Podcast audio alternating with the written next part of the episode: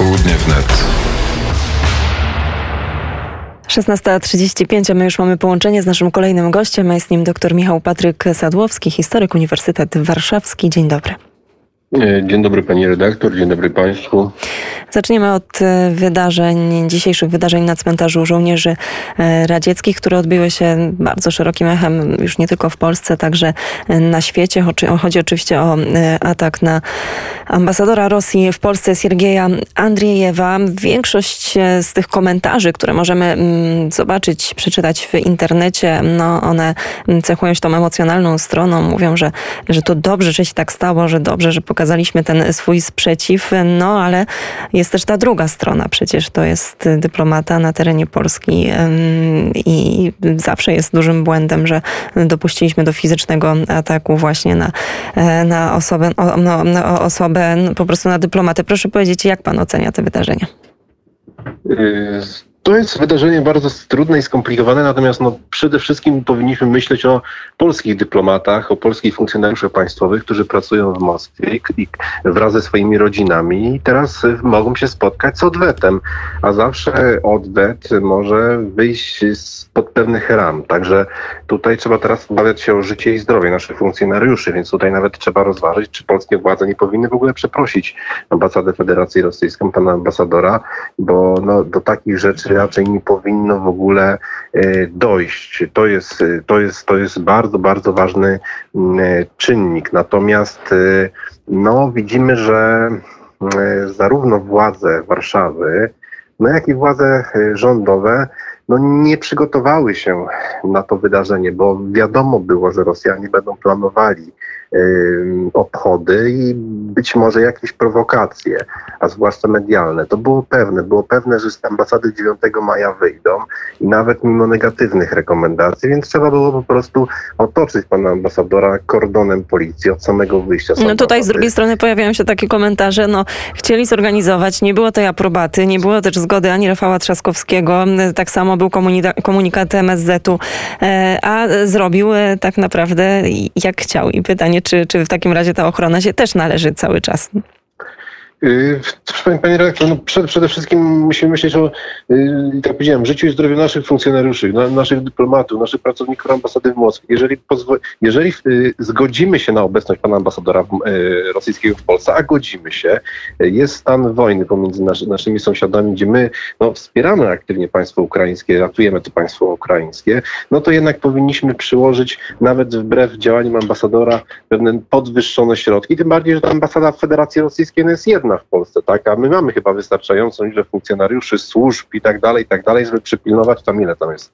15-20 osób maksymalnie teraz, tak? Także to nie jest to pewno y, trudne zadanie. Natomiast y, no, trzeba sobie też zdać sprawę y, z tego, z takiego też czynnika, że y, my jako Polska mamy swoje relacje z Federacją Rosyjską i też trzeba zakomunikować to stronie ukraińskiej i, i Mm, ukraińskim jakby działaczom, bo ja mm, oczywiście rozumiem ich ból, czy staram się rozumieć ich ból, y, chociaż staram się, bo nie mogę tego rozumieć, bo ja nie, nie, nie zetknąłem się z rosyjskim okrucieństwem, ale Ukraińcy też muszą zrozumieć, że bez, że słaba Polska, czy też Polska, która będzie się dała wciągać w rosyjskie prowokacje, Polska, która będzie się dała, dała, y, dała osłabiać no, nie jest na rękę, więc tutaj też Polska musi wykonać pewien apel i pracę z ukraińską ambasadą i przede wszystkim z ukraińskimi działaczami. Natomiast z drugiej strony oczywiście też należy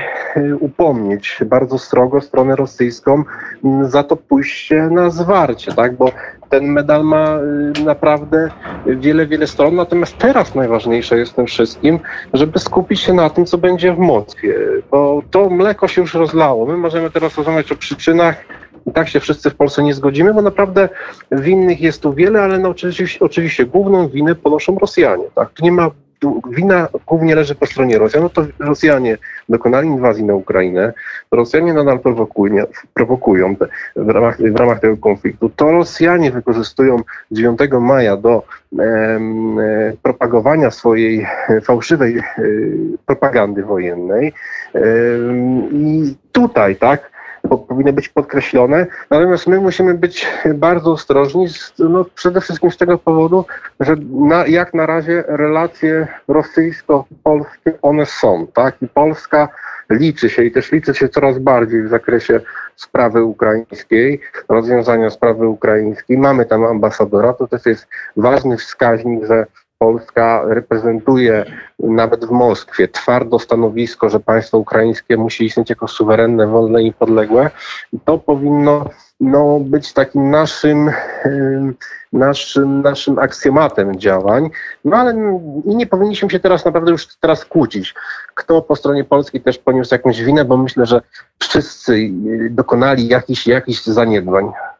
To tutaj e, już, e, żeby tak zamknąć klamrą ten temat i przejść do kolejnego, ja tylko mm, dodam, że Moskwa e, już częściowo zareagowała, bo rosyjskie MSZ zażądało, aby Warszawa natychmiast zorganizowała ceremonię złożenia wieńców, zapewniając oczywiście już tym, tym razem całkowite zabezpieczenie jej przed wszelkimi prowokacjami. Tak możemy przynajmniej przeczytać w komunikacie. Wyrażamy silny protest pod adresem polskich władz za pobłażanie w istocie neonazistowskim mm, zbirom. Mamy także komunikat rzecznika MSZ-u Łukasza Jasiny. Zdajemy sobie sprawę z powagi sytuacji, obserwujemy ją. My także oczywiście będziemy tę, tę sytuację obserwować. No dobrze, no to wiemy jak e, święto, święto 9 maja wypadło w Warszawie, a co Rosja pokazała światu, bo przecież tak naprawdę od wielu tygodni ta data 9 maja u części osób budziła grozę. Wszyscy zastanawialiśmy się, co jeszcze e, Rosja przyszykuje. Już z perspektywy dzisiejszego dnia, e, tych kilku godzin, nie wiem, czy pan słuchał przemówienia Władimira Putina?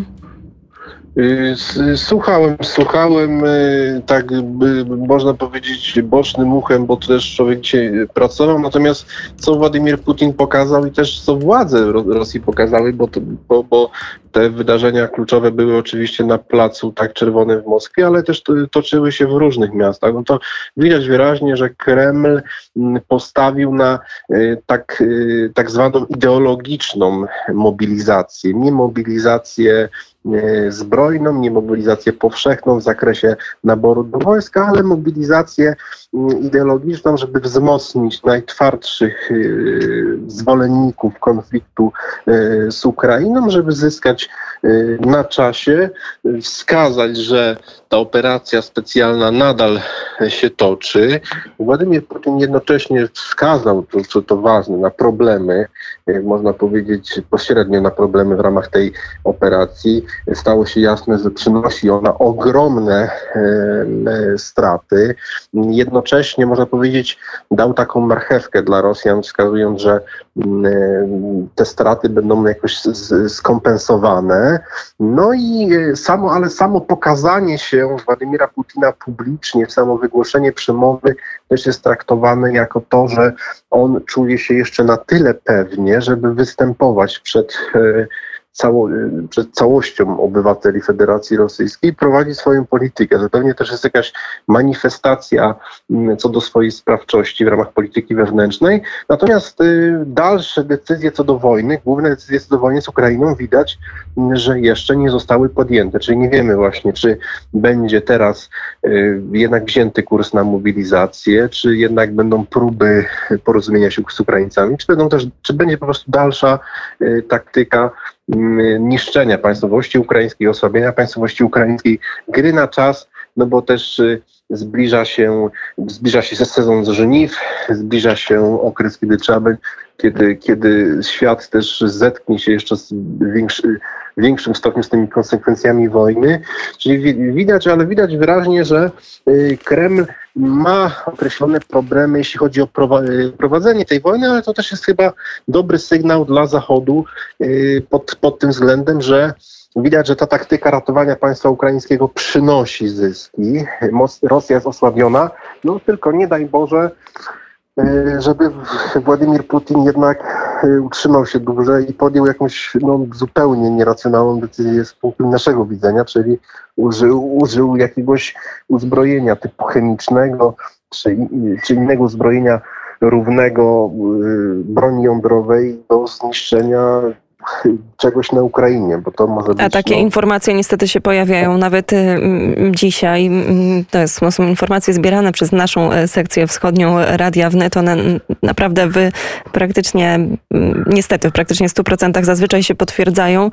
Mm, Tutaj akurat cytujemy deputowanego Rady Miejskiej Mariupola o Aleksandra Łaszyna, który przekazał, który dowiedział się tak naprawdę ze swoich źródeł, że 11 maja rosyjscy okupanci przygotowali się do użycia broni chemicznej przeciwko ukraińskim obrońcom właśnie na terenie Azowstalu. No i przecież tak naprawdę, jeżeli tak spojrzymy na tą drabinę eskalacyjną i to, e, że były zrzucane i już bomby fosforowe, było już kilkukrotnie tak naprawdę używana zabroniona, zabronio, te zabronione rodzaje broni na terenie Ukrainy, no to trochę to pytanie pozostaje takie otwarte, czy, czy, czy właśnie na taki krok się Rosja nie zdecyduje, jeżeli nie będzie wyraźnych sukcesów na froncie.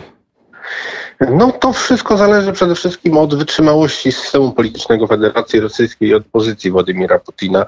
Jeśli on widziałby, jeśli on zobaczy, moim zdaniem, że mm, gdzieś ta władza wymyka mu się spod kontroli, gdzieś ta elita mm, y, będzie zmierz- próbowała zmierzać swoimi drogami, e, to będzie, myślę, być może bardziej ostrożniejszy. Natomiast jeżeli będzie miał skonsolidowane i społeczeństwo, i, i elitę polityczną, ekonomiczną, wojskową i służby, a wojna nadal nie będzie przynosić określonych e, sukcesów, a trzeba będzie zaspokoić jednak to całe, to, tą całą ludność e, rosyjską w postaci dostarczenia jakiegoś sukcesu, to może, to może być taka podjęta decy, decyzja o eskalacji, tym bardziej, że no już widzimy tak określone mordy, niszczenie nawet y, dziedzictwa kulturowego, infrastruktury drogowej, kolejowej, militarnej, żywnościowej, więc y, to, czy to się różni jakoś od bomby jądrowej? No takie pytanie filozoficzne, tak? Ten